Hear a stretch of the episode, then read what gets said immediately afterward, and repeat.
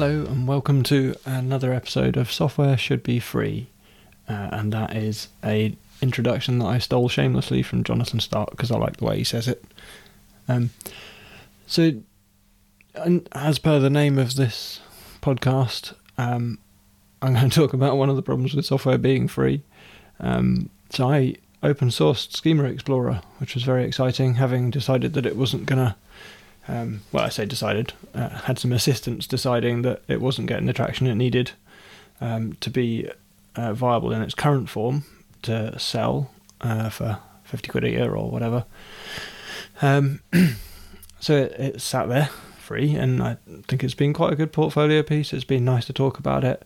I've been able to talk much more freely with clients about it because it hasn't had a bit of a conflict of interest feel because I'm not selling anything. It's just here, look, there's a a great thing that I made and I'm proud of it, and you can use it too. Um, so, what's happened since then, which is uh, interesting, but in a way problematic because I don't really know what to do with it, is I've started getting contributions. So, if you look at Schema Explorer's pull requests tab, you will see some wonderful contributions. Um, there were some that were fairly straightforward, like somebody sorted out the import paths because I'd moved from Bitbucket to GitHub when I published it and I hadn't updated the paths and they're all encoded in the source files in Golang. Um, but I also got some more significant contributions and while that's fantastic, uh, that takes time to read, make sure that it fits with the direction and quality and kind of thing I want for this product um, especially given that it's got my name on the front cover. Um, it has to, if it's going to continue to be a portfolio piece, which is almost inevitable, unless I actually just kill it off entirely. Um, it, I need to pay some proper attention to it. Um, so I'm, I don't think donations is going to work in terms of funding time on this. Um, I think if that was going to work, then selling it probably would have worked. I think fundamentally, in its current form, it doesn't have um, sufficient value for people, um, or, or, it's not clear what the value is. Um, I've I've uh, been helping some people use it um, in in person, and while people like it and they're enthusiastic, I'm kind of relying on them to, to tell me what they're going to use it for, because um, I I don't really know. It's a funny old thing. so all that is really to say. Uh, just because something is out there and free, regardless of the effort that went into it, that doesn't solve all of the problems of that suddenly being a sustainable thing. Um, I think the best example I've seen of a sustainable free project is by far the Debian uh, Linux distribution, where um, Ian, the founder of it, um, didn't just put it up on GitHub because GitHub obviously wasn't a thing way back then.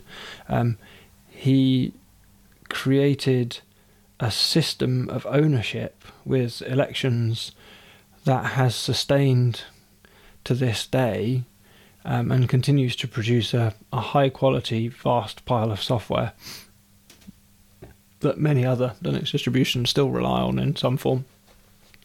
Um, that's a I don't think I'm going to get anything quite that extensive for Schema Explorer, um, but uh, it, it's really worth considering that the, there's much more to running an open source project than just sticking on sticking it on GitHub. Um, a really inspiring example that I've been hearing a lot about on podcasts lately is Laravel. Um, if you're not familiar with Laravel, um, if you're familiar with Ruby on Rails, it's the Ruby on Rails for PHP, um, and it's been a runaway success. Um, and that's been sustainable because the person that created it has had the uh, wisdom to put Laravel out there for free um, into this very thirsty market, this very underserved market, had it take off like a rocket, but has also sold um, related services in a way that people appreciate, like decent hosting for Laravel and decent background jobs things for Laravel, and I don't really know what else. But the point being, oh, uh, ebooks, that kind of thing. He's done extremely well out of it, and that has allowed him to continue working on it and bring people in to help and have the time to run a community around it. Um, Schema Explorer obviously isn't going to get to that point.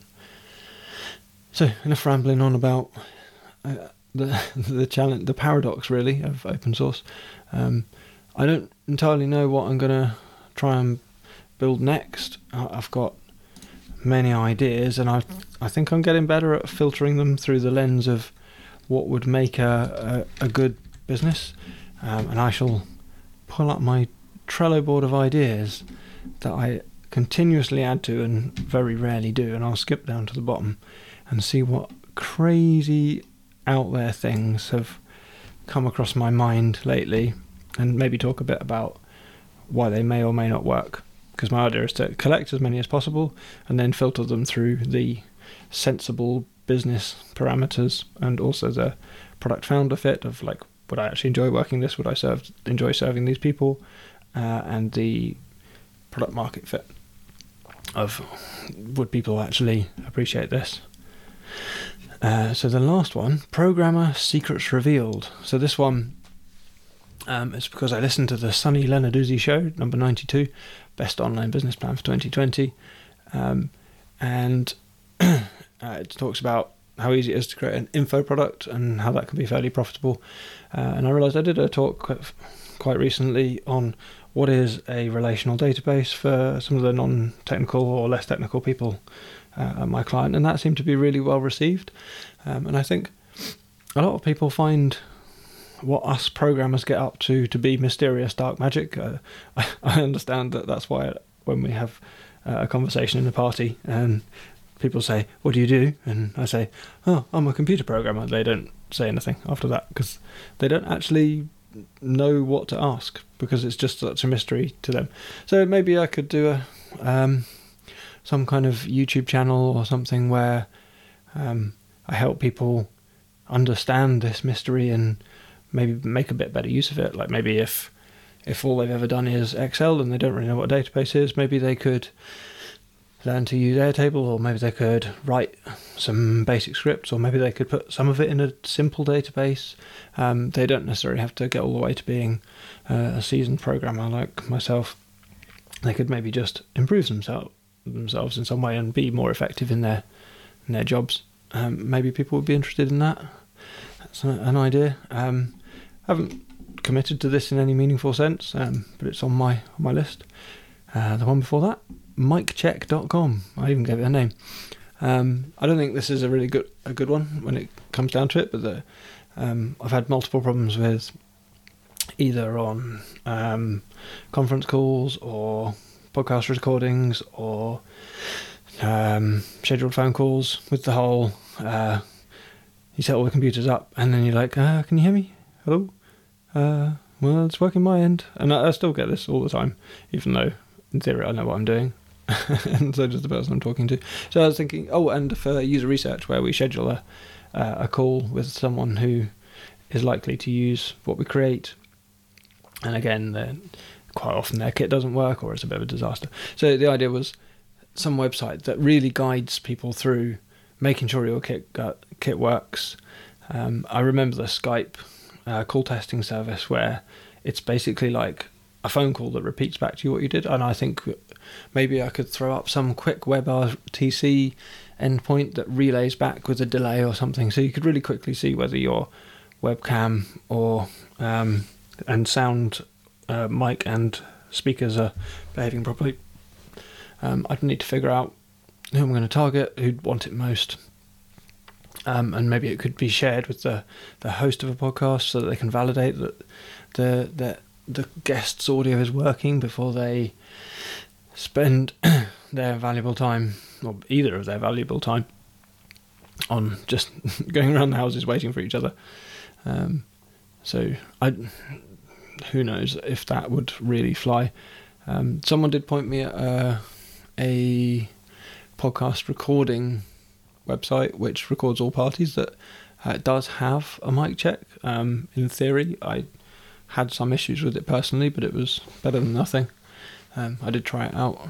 Um, th- this fails a bit on who you're serving. I'm I'm still being a technician and coming up with things that do things rather than uh, who am I going to serve?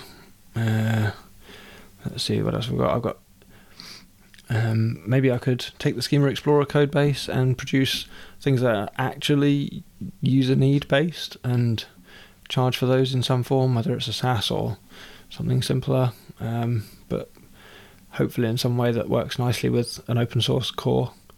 Uh, an app for podcast voice feedback. Um, I really think that should be integrated with the podcast players, but maybe maybe there could be a central service that aggregates it all for all the podcasts. Maybe that could be a SaaS.